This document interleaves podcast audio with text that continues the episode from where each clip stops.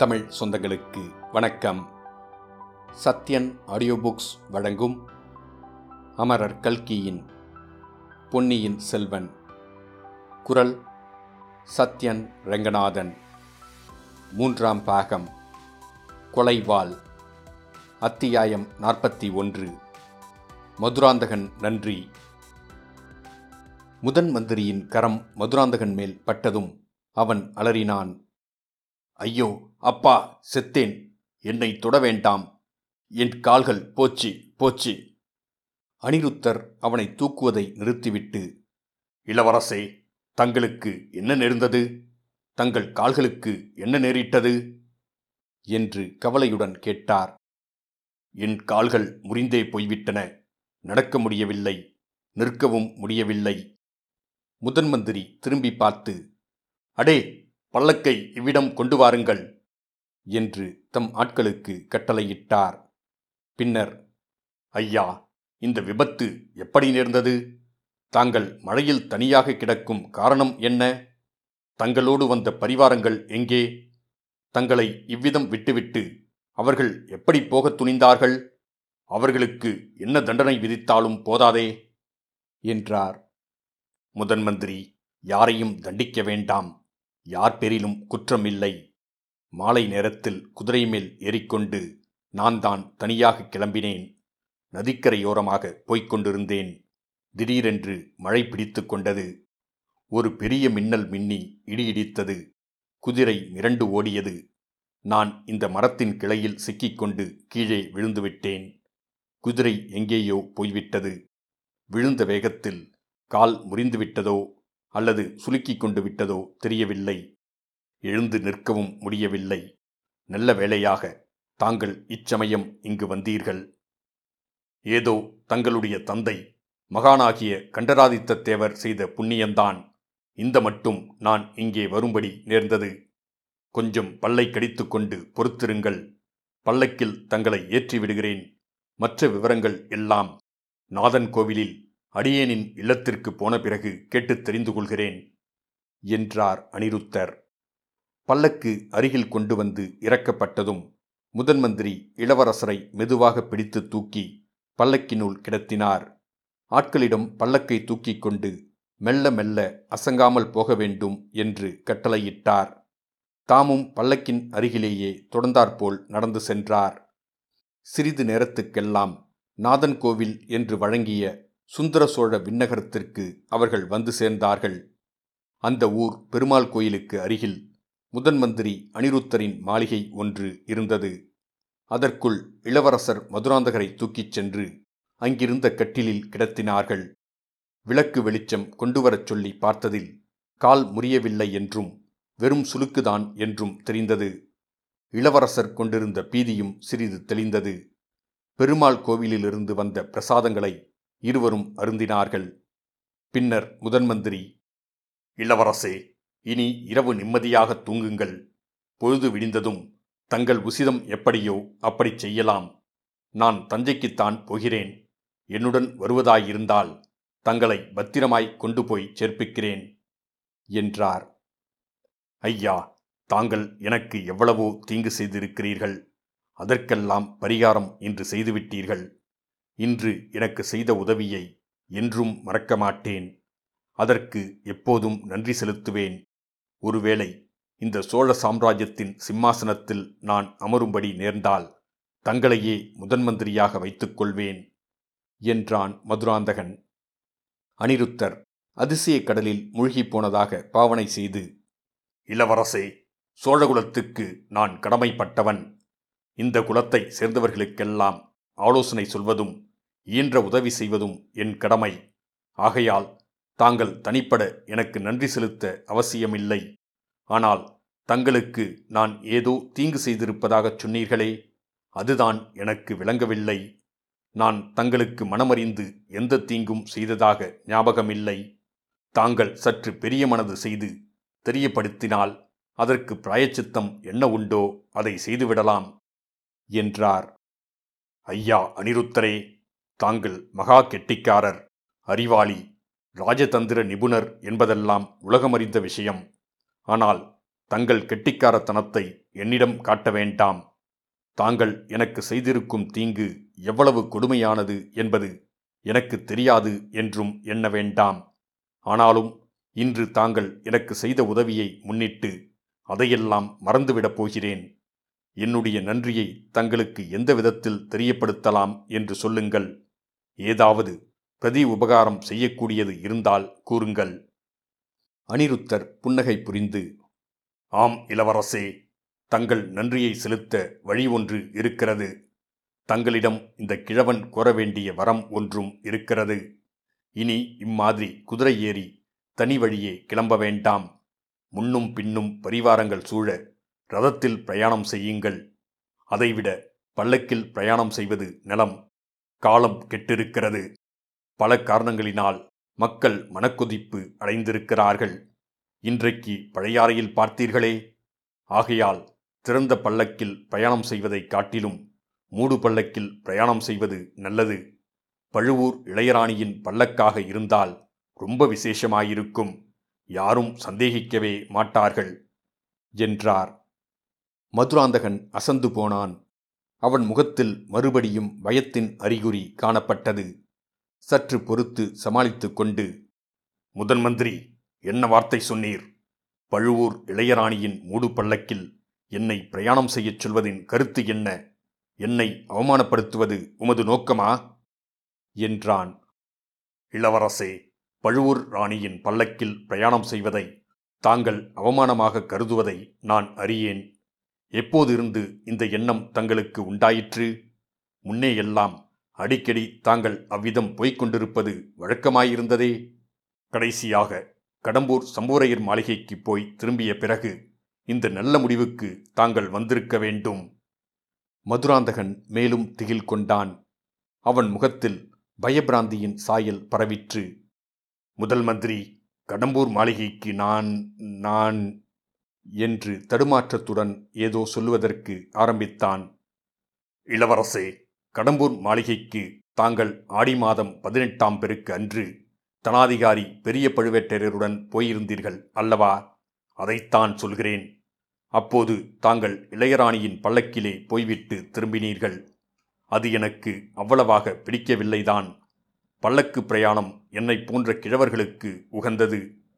உங்களைப் போன்ற இளைஞர்கள் யானை மீதோ குதிரை மீதோ பிரயாணம் செய்வதுதான் உசிதம். ஆனால் குதிரை பிரயாணத்துக்கு தகுந்த பயிற்சி வேண்டும். தங்களுக்கு உடம்பு சரியானதும் நானே அதற்கு வேண்டிய ஏற்பாடு செய்கிறேன். அன்பில் அனிருத்தரே, ஜாக்கிரதை! மேலும் மேலும் என்னை அவமானப்படுத்தும் வார்த்தைகளை சொல்கிறீர். இன்றைக்கு ஏதோ இந்த அசந்தர்ப்பம் நேர்ந்துவிட்டபடியால் எனக்கு குதிரையேற்றமே தெரியாது என்று முடிவு கட்டிவிட்டீர். ஏதோ ஒரு சமயம் பல்லக்கில் சென்றபடியால் எப்போதும் பழுவூர் ராணியின் மூடு பல்லக்கில் நான் போவதாகச் சொல்லுகிறீர். உம்முடைய பிராயத்தையும் இன்றைக்கு நீ எனக்கு செய்த உதவியையும் நினைத்து பொறுத்தேன். இளவரசே, தங்களுடைய பொறுமை எனக்கு மிக மகிழ்ச்சி தருகிறது. பொறுத்தார் பூமி ஆழ்வார் என்பது முதுமொழி. தமிழகத்தின் மாபெரும் புலவர் என்ன கூறுகிறார்? அகழ்வாரை தாங்கும் நிலம் போல தம்மை இகழ்வாரை பொறுத்தல் தலை. நிலம் தன்னை தோண்டுகிறவர்களை பொறுத்து கொண்டிருக்கிறது. பொறுத்து கொள்வது மட்டுமா, தோண்டுகிறவர்களுக்கு தூய தண்ணீரையும் அளித்து உதவுகிறது. பூமிக்கு உள்ள இந்த குணம் பூமியை ஆள நினைப்பவர்களுக்கும் இருக்க வேண்டும். என்னை போன்ற கிழவன் ஏதாவது அனுசிதமாக சொன்னாலும் பூமியாள விரும்பும் தாங்கள் பொறுத்து கொள்வதுதான் உசிதம். ஐயா, என்ன சொல்கிறீர்? நான் இந்த சோழ சாம்ராஜ்யத்தை ஆள விரும்புவதாக குற்றம் சாட்டுகிறீரா என்று கேட்டான் மதுராந்தகன். அவனுடைய உதடுகள் துடித்தன, புருவங்கள் நெறிந்தன. பயம் கோபமாகவும் ஆத்திரமாகவும் மாறி வந்ததென்பதற்கு அறிகுறிகள் தென்பட்டன. ஆனால் முதன் மந்திரியோ சிறிதும் பதட்டமில்லாமல், இளவரசே, குற்றம் சாட்டுகிறேன் என்று ஏன் சொல்லுகிறீர்கள்? தாங்கள் இந்த சோழ சாம்ராஜ்யத்தை ஆள விரும்பினால் அது எப்படி குற்றமாகும்? வீராதி வீரரான விஜயாலய சோழரின் குலத்தில் உதித்தவர் தாங்கள். மகானாகிய சிவஞான கண்டராதித்தரின் திருப்புதல்வர். இந்த சோழ சிம்மாசனம் ஏறுவதற்கு தங்களுக்கு பூரண உரிமை உண்டு. அதை தாங்கள் விரும்புவது குற்றம் எப்படியாகும்? அது குற்றம் என்றும் ஆகையால் அதற்காக இரகசியமான சதி முயற்சிகளில் ஈடுபட வேண்டும் என்றும் யாராவது தங்களுக்கு யோசனை சொன்னால் அதை தாங்கள் நம்ப வேண்டாம். இளவரசே, இந்த கிழவனுடைய வார்த்தையை கொஞ்சம் செவிசாய்த்து கேளுங்கள். தங்களுடைய பெற்றோர்களின் விருப்பம் ஒருவிதமாயிருந்தது. தாங்களும் இதற்கு இணங்கி சிவபக்தியில் ஈடுபட்டிருந்தீர்கள். இப்போது தங்கள் மனம் மாறியிருக்கிறது. அதை பற்றி குற்றம் கூற யாருக்கும் பாத்தியதை இல்லை. தங்களுடைய உரிமையை தாங்கள் பகிரங்கமாக கோரலாம். சக்கரவர்த்தியிடமே தங்கள் விருப்பத்தை தெரியப்படுத்தலாம். அதை விடுத்து கேவலம் காலாமுக கூட்டத்தாரின் ஆதரவை கோருவதற்காக அமாவாசை இருட்டில் தன்னந்தனியாக கொள்ளிடக்கரைக்கு போக வேண்டிய அவசியமில்லை. அல்லது சம்பூரையர் மாளிகையில் அர்த்தராத்திரியில் திருடர் கூட்டத்தைப் போல் கூட்டம் போட்டு சதிப்பேச்சு பேச வேண்டிய அவசியமும் இல்லை. இந்த மாதிரியெல்லாம் தங்களுக்கு யோசனை கூறுகிறவர்கள் தங்களுடைய பரம விரோதிகள் என்று வைத்துக்கொள்ளுங்கள். மதுராந்தகன் பெருங்குழப்பத்துக்கு உள்ளானான். முதன்மந்திரிக்கு இவ்வளவு விஷயங்களும் தெரிந்திருக்கின்றன என்று எண்ணியபோது அவனுக்கு உண்டான வியப்புக்கு அளவில்லை. அதே சமயத்தில் பீதி ஒரு பக்கமும் பீதி காரணமாக ஆத்திரம் ஒரு பக்கமும் பெருகி கொண்டிருந்தன. ஐயா, தங்களுக்கு இவையெல்லாம் எப்படி தெரிந்தது? எந்த துரோகி என்னுடன் சிநேகமாயிருப்பது போல் நடித்து கொண்டு தங்களிடமும் வந்து சொல்லிக் கொண்டிருக்கிறான் என்று கேட்டான்.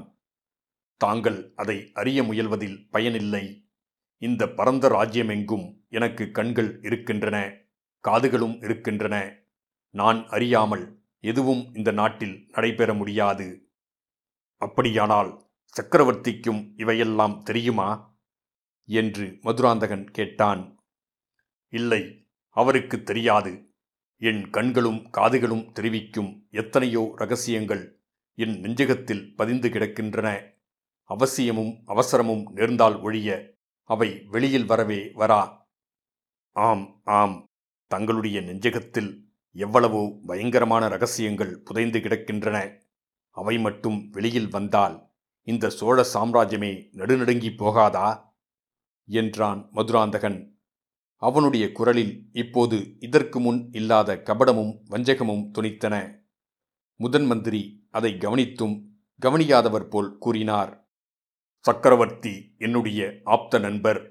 ஆனால் அவர் அறியாத இரகசியங்களும் என் நெஞ்சில் இருக்கின்றன. சுந்தர சோழர் கொடிய நோய்வாய்ப்பட்டிருக்கிறார். பல காரணங்களினால் அவர் மனம் ஏற்கனவே புண்ணாகியிருக்கிறது.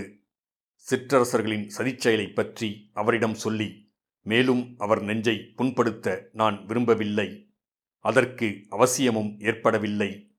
இளவரசே, தங்களுடைய காரியங்களை பற்றிய வரையில் நான் சக்கரவர்த்தியிடம் ஒரு நாளும் சொல்ல மாட்டேன். தாங்கள் நம்பியிருக்கலாம். ஐயா, அன்பில் அனிருத்தரே, இந்த பேதை மதுராந்தகன் பேரில் தங்களுக்கு திடீரென்று இவ்வளவு அபிமானம் தோன்ற காரணம் என்ன என்று மதுராந்தகன் கேட்டுவிட்டு ஏளனச் சிரிப்பு சிரித்தான். இளவரசே, தங்களிடம் திடீரென்று எனக்கு அபிமானம் பிறந்துவிடவில்லை. சுந்தர சோழரின் புதல்வர்களைப் போலவேதான் தங்களிடமும் நான் எப்போதும் அபிமானம் வைத்து வந்திருக்கிறேன். அதை காட்டிக்கொள்வதற்கு இதற்கு முன்னால் சந்தர்ப்பம் ஏற்படவில்லை. இன்றைக்கு அதற்கு சந்தர்ப்பம் கிடைத்தது. நான் குதிரை மேலிருந்து விழுந்து காலை ஒடித்து கொண்டதால் ஏற்பட்டது. ஆனாலும் சில நாளைக்கு முன்னாலே என்றால் என்னை அந்த மரத்தடியிலேயே கழுத்தை நெரித்து கொன்றுவிட்டு வந்திருப்பீர். நாராயணா, நாராயணா, இது என்ன வார்த்தை இளவரசே?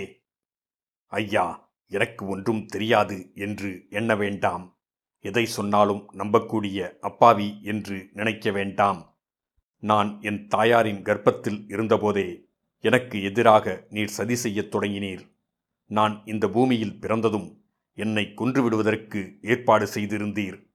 அதோ உம்முடைய முகத்தில் ஆச்சரியத்தின் அறிகுறியை காண்கிறேன். அதெல்லாம் எனக்கு எப்படி தெரிந்தது என்று வியப்படைகிறீர் இல்லையா? இந்த சோழ நாட்டில் பயங்கர இரகசியங்கள் பலவற்றை அறிந்தவர் நீர் ஒருவர்தான் என்று எண்ண வேண்டாம். அனிருத்தரின் முகம் இப்போது உண்மையாகவே அதிசயமான காட்சி அளித்தது. அதில் கணத்துக்கு ஒரு சாயல் தோன்றி மறைந்தது. கடைசியில் வருந்தி வருவித்து கொண்ட புன்னகையுடன் முதன்மந்திரி, ஆம் இளவரசே, நான் அவ்விதம் இருமாந்திருந்தது உண்மைதான். இன்றைக்கு கர்வபங்கமாயிற்று. தாங்கள் பிறந்தவுடனே சிசுகத்தி செய்ய ஏற்பாடு நடந்திருக்கும் பட்சத்தில் தாங்கள் எப்படி பிழைத்தீர்கள்? அந்த இரகசியத்தையும் கூறிவிட்டால் கிருதார்த்தனாவேன் என்றார். எனக்கு எவ்வளவுதான் தெரியும் என்று சோதிக்கிறீர் போலும். நல்லது, சொல்கிறேன். சிசுகத்தி செய்வதற்கு தாங்கள் ஏற்பாடு செய்திருந்தவர்கள் குழந்தை பிறந்ததும் ஆனா பெண்ணா என்று கூட பாராமல் அவசரப்பட்டு எடுத்துக்கொண்டு போனார்கள். பெண் குழந்தை என்று தெரிந்ததும் தங்களிடம் வந்து சொன்னார்கள், பிழைத்து போகட்டும் என்று அக்குழந்தையை கோயில் பட்டர் ஒருவரிடம் ஒப்புவித்து வளர்க்கச் சொன்னீர்கள். பெண் குழந்தை பிறந்த அரஞ்ஞாழிகை நேரத்தில் நான் பிறந்தேன். அதை நீங்கள் எதிர்பார்க்கவே இல்லை. என்னுடைய ஜாதக பலமும் சரியாயிருந்தது. அதனால் நான் உயிர் பிழைத்தேன். தங்களுடைய திட்டம் தவறிப்போனது பற்றி அறிந்த பிறகும் என்னை சிம்மாசனம் ஏறவிடாமல் தடுப்பதற்கு பல சூழ்ச்சிகள் செய்தீர்கள். என்னை சிவபக்தனாக, அதாவது பைத்தியக்காரனாக வளர்ப்பதற்கு ஏற்பாடு செய்தீர்கள். அதிலும் தவறிப்போனீர்கள். நான் தாங்கள் விரும்பியது போல் அவ்வளவு முழு பைத்தியக்காரனாகிவிடவில்லை. ஐயா முதன்மந்திரியே, ஏன் இப்படி ஸ்தம்பித்து போய் உட்கார்ந்திருக்கிறீர்?